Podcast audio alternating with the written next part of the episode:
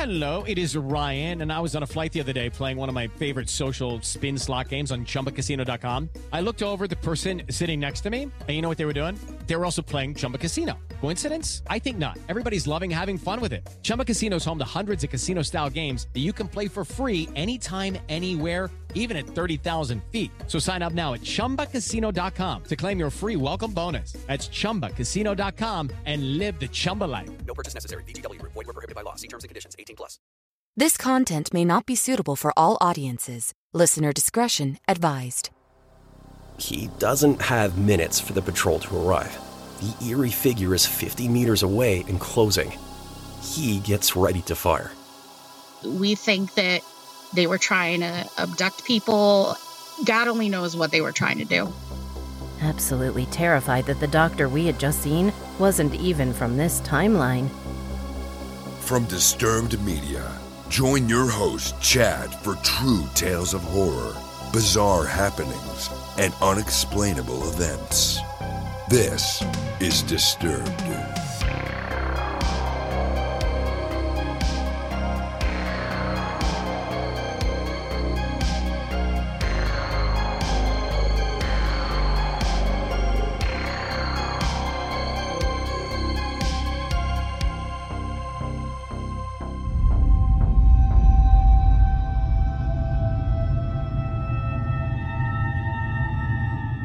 Welcome back in, everyone, and thanks for joining me. This week, I'm bringing you three true tales and a listener voicemail that will terrify and horrify. So sit back and listen close as we dive into the horror.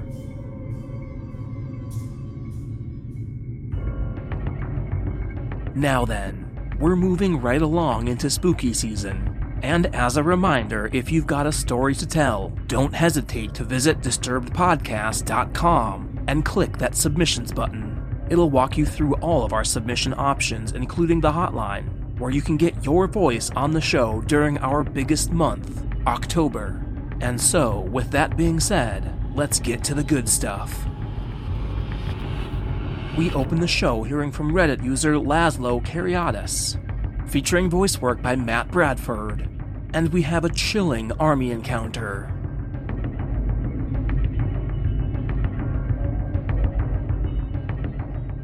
Back in 1985, my dad was serving in the Greek Army Special Forces in the Paratrooper Division. Kind of irrelevant, but I'm a proud son, so I thought I'd mention it.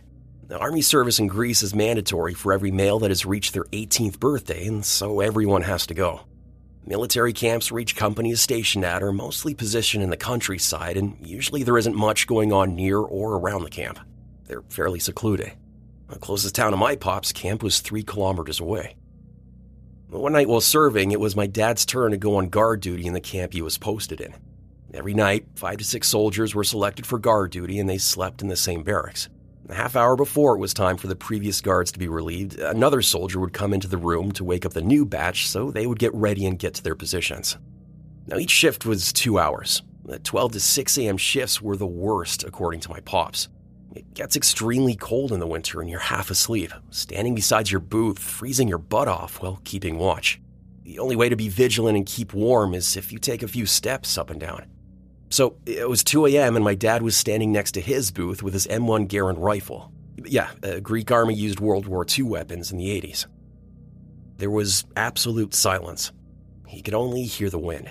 He mentioned that the moon was helpful with visibility, but there's so much you can make out at night even with the moon apart from dark shadows, especially at longer distances. There were some tree lines far away, but there wasn't much vegetation around the camp at all. It was more like a clearing, everything was going well, like every other night. That is, until a tall, dark mass appeared from the path coming out of a tree line and started heading right towards my father's booth. Uh, my dad's heart started pumping when he spotted it. And he said he was scared shitless at this point. The mass moved slow but steady and started closing the distance, almost like floating, but with big, slow steps. So my dad does what he's instructed to do and what every guard does in a situation like this. He raises his rifle, aims, and screams, Halt! Identify yourself. No reply. The shadow continues to approach. So the second time, Halt! Identify yourself! Nothing. He told me at this point he, he was certain he saw a ghost in real life. He said he thought to himself, let's see if a ghost can die. Before he engages, he has to scream a code word that raises the alarm. So the way that works is the next guard on the next booth that is hundreds of meters away will hear the scream, then scream himself, and with a chain reaction like that, the alarm goes from booth to booth and reaches the patrol. The patrol is an officer with five soldiers that makes the rounds between booths every night and makes sure everything is okay with the guards. If you're caught sleeping or away from your post by these guys, I mean, RIP. They're also the ones to investigate an alarm. Only problem is, patrol might take a while to get to the booth that raised the alarm as they don't know which one it is and they might be far away from the right one. So they run double time through every booth until they locate the original source of the alarm. My dad hears the other guys screaming and he knows the alarm is raised. He knows the patrol is going to be there in a few minutes, but he also knows that the penalty for falsely raising the alarm is prison. I mean, prison means a soldier gets X amount of days added to their service. The service back then was two years plus prison days that have been added to a soldier along the way from penalties. But They don't actually lock you up in a cell unless you commit an actual crime, at which point the military police comes in. But he doesn't have minutes for the patrol to arrive. The eerie figure is 50 meters away and closing. He gets ready to fire. Then he hears, Relax, it's me. Another soldier covered in a black blanket that my dad knew was trying to sneak back into the camp at night after having fun in the nearest town without permission. He was holding a bottle of liquor too and was fairly drunk. My dad let him through, but he knew that he was about to get a serious amount of prison time for falsely raising the alarm once the patrol figured out it was his booth that the alarm was raised from. The patrol gets there. My dad doesn't snitch on the drunk guy. The officer tells him that they'll see each other the next morning. Next day in line, when the penalties are being announced by the officers, my dad is waiting to hear his name called. But they never mention him. Even though an alarm raise is extremely rare to happen, nobody tells him anything. It turns out the patrol officer and the ghost were buddies. The guy sneaking in told the lieutenant what happened and not to mention my dad. The officer apparently pulled some strings, and the whole incident was like it never happened.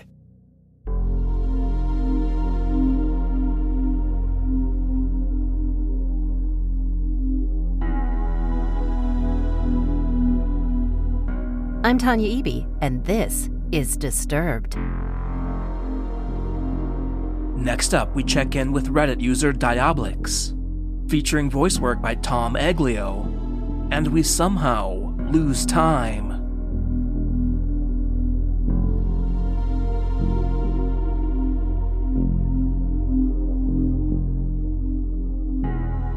I've posted this story on another sub before, and I'm curious if anyone has any input on missing time stuff.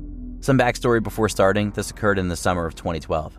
I've only experienced missing time incidents a few times, but will only share the story of the first time because that's the only one that had corroborating witnesses, so I, I could absolutely be certain of all the bizarre details. So, this friend who we'll call Geo would occasionally make what we jokingly call our game night Walmart runs. Basically, on some weekends when some of our schedules lined up right for us to be able to play video games late into the night like old times, we'd sometimes have to take a brief intermission to go get coffee, snacks, and energy drinks. These runs would typically occur around 2 or 3 a.m., and the reason we chose Walmart was because there was a Walmart that was only about three quarters of a mile away. On this particular summer night in 2012, energy drinks were the only things we were running low on, and so we figured we'd take a break a little early at 12:47 a.m. to go get just the energy drinks and head back. If you're thinking it's oddly specific that I remember exactly 12:47 a.m., we'll get back to that later. Geo and I volunteer to be the ones to head out for the drinks, and we hop in my car and drive straight to the Walmart. No red lights along the way. We head straight inside and spend only about two or three minutes in the store. Wanting to get back to our gaming night, we rushed to grab only what we needed and headed to self checkout. We drove straight home and arrived to our other friends seeming much more tired slash exhausted than when we'd left, and they asked what took so long. We thought they were joking and gave a smart ass response of how long a drive it was. They seemed confused and demanded a more serious answer. That's when we got confused and asked what they were talking about. They showed us the clock and we couldn't believe it, it was 4:30 a.m. We also checked the time on our phones to confirm this. Yep, 4:30 a.m. At this point we started telling them everything, how we rushed straight there, went through the store quickly, and came straight back. They obviously weren't buying it. It's at this point we started double checking to make sure we had our timeline right. They'd sent us a text with a list of each of their preferred energy drinks, so we double checked the time on that since they sent it seconds after we'd walked out the door. Yeah, 12:47 a.m. Geo and I have discussed this incident a few times trying to make sense of what happened. Ultimately, we've never been able to come up with any answers that make sense.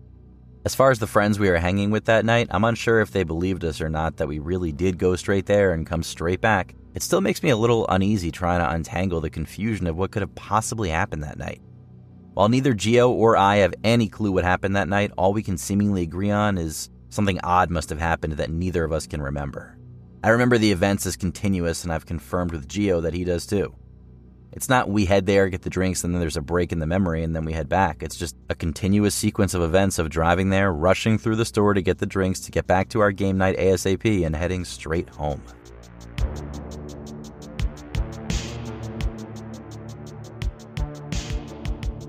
You're listening to Disturbed from Disturbed Media.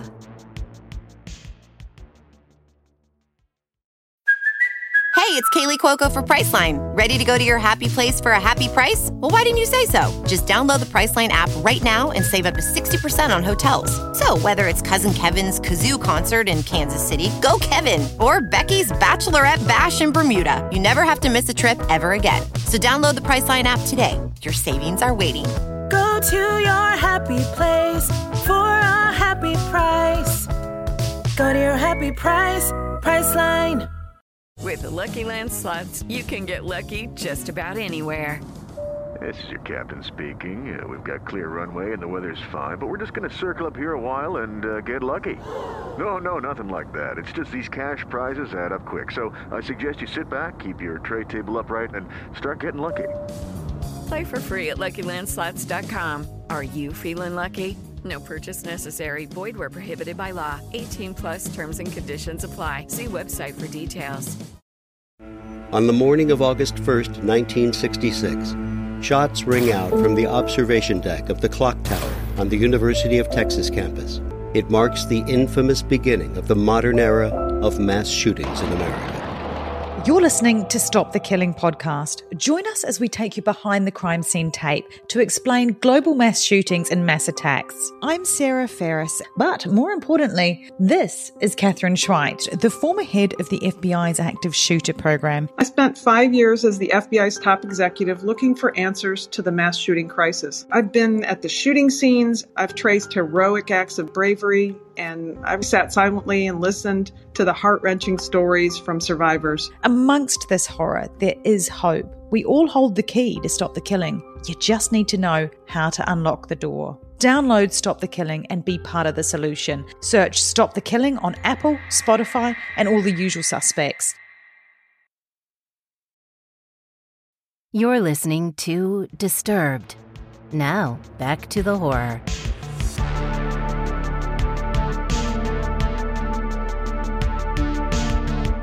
Up next, we have a listener voicemail from Jackie, and she details a couple experiences with strangers.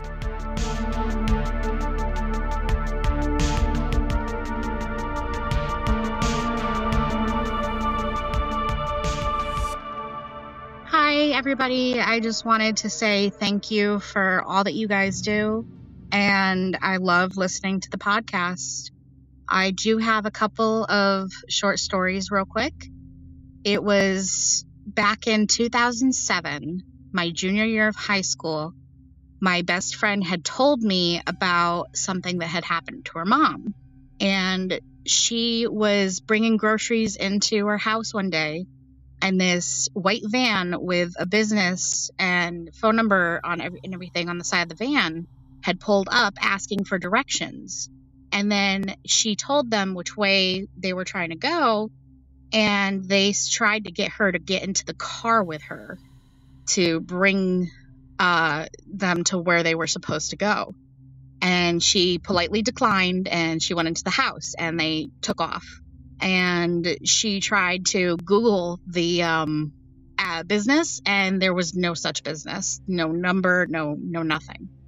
And that story leads into one that happened to my best friend and I, again at her house. Uh, we were having a sleepover the next year, my senior year, 2008, and she had wanted a cigarette. She was 18. She was able to. So she went outside to have a cigarette, and for whatever reason, I was having a bowl in the middle of the night of cereal. So we go outside and we're sitting on her front porch, and this white van goes by, and we're like, okay, whatever. You know, kind of strange for the middle of the night, that kind of a van driving by. And then next thing we know, uh, you know, 30 seconds later, they're driving by again, going the opposite way. And then they pull along side of the house going down the side road that's right next to the house and they turn around in her driveway and then pull back up and so we from the front of the house we can see them coming out from that side road again and then they pull along up in front of the house but on the other side of the street. And my friend says you know this is this reminds me of what happened to my mom. So i'm going to put out my cigarette and you just leave the bowl of cereal out here. We'll just get it in the morning. We're going to book it inside. And as soon as we got inside and locked the door and we peeked out the window they sped off. So we think that they were trying to abduct people or god only knows what they were trying to do. And it just spooked the heck out of us and so we would avoid going outside at night when we would have sleepovers and stuff. Um, but that's my story. I hope you guys all stay safe.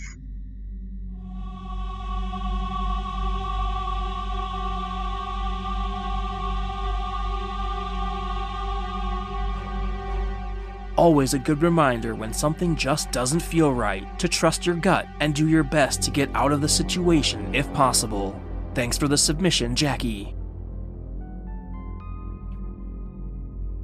And we close out the show with a submission from Emma, featuring voice work by Tanya Eby. And we meet the Asylum Doctor.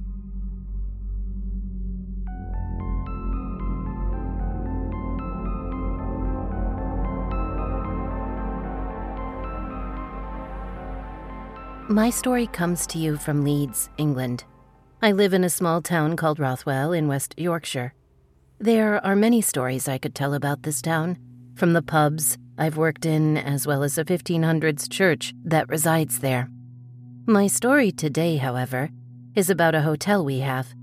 Due to the town being out of the way but fancy, this hotel is fairly populated with celebrities that don't want to be found. This particular story happened in 2013 with the band One Direction as the reason. I was a very nerdy teen, dying for a chance for a glimpse of the stars as they walked the floor adjacent to the car park. It was known that every time they stayed there on tour, they'd book out the entire third wing for their crew and themselves. After a few days of seeing small glimpses, we were unsure whether or not they had left, as the staff would often lie just to get you to go away. This particular day, one of my friends was staying at the hotel with her mother, and her mother pushed the idea that we should get a lift up to the floor and see if anything is actually still there, or if we were wasting our time. They could always say they got the wrong floor with them actually having a room. So off we went, anticipating seeing them in the flesh. However, that's not what we got. When the lift dinged and slid open, we were met with instant silence. Not one noise was emitting from the floor in front of us, and it almost confirmed instantly that they were gone. Just as we were about to click the lift to go back down, we heard a scuffle. It would have been easy to miss if we weren't desperate to hear something. All three of us, my friend, her mother, and myself, pushed our heads out of the door and looked directly down the corridor. At the end of the corridor, overlooking the car park from a fire exit door, was a man in a full white coat. He had white hair, a scuffle on his chin, and a stethoscope around his neck. He looked old, but not by age, by timeline. This man looked to be plucked straight out of an episode of American Horror Story, with a stance so intimidating, it made us gasp. The moment we made that noise, his head flew towards us, and he began charging his way up the corridor with fury in his eyes. As if we had been caught immediately, we jumped backwards and began violently pressing the lift, trying to get the doors to close before he reached us. The footsteps got louder and the doors never closed.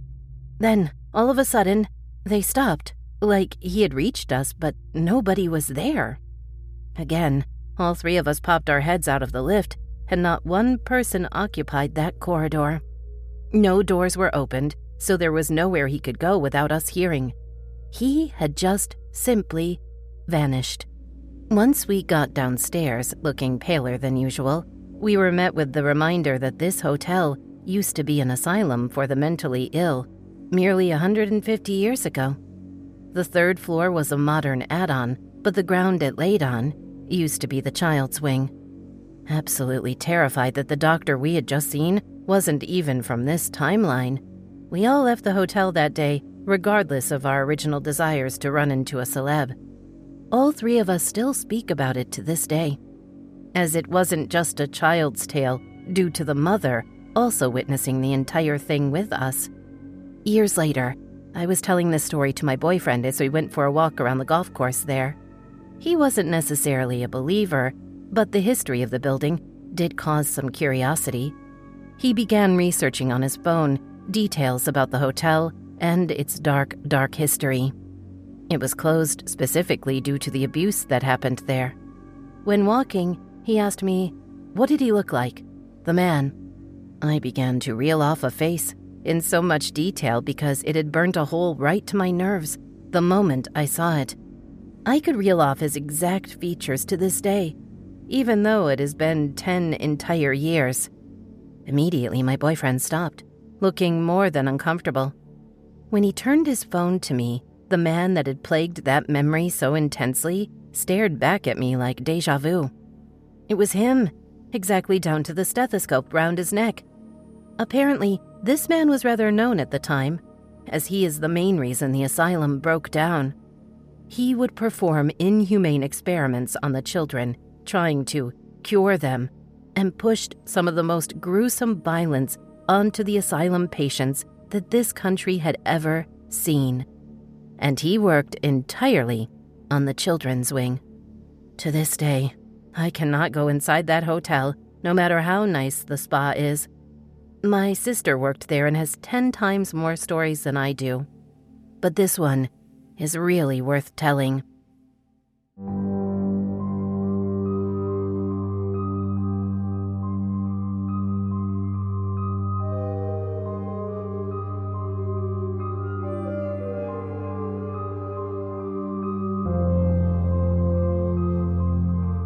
Our social channels on Facebook and Instagram at Disturbed Podcast and on Twitter at Disturbed underscore pod.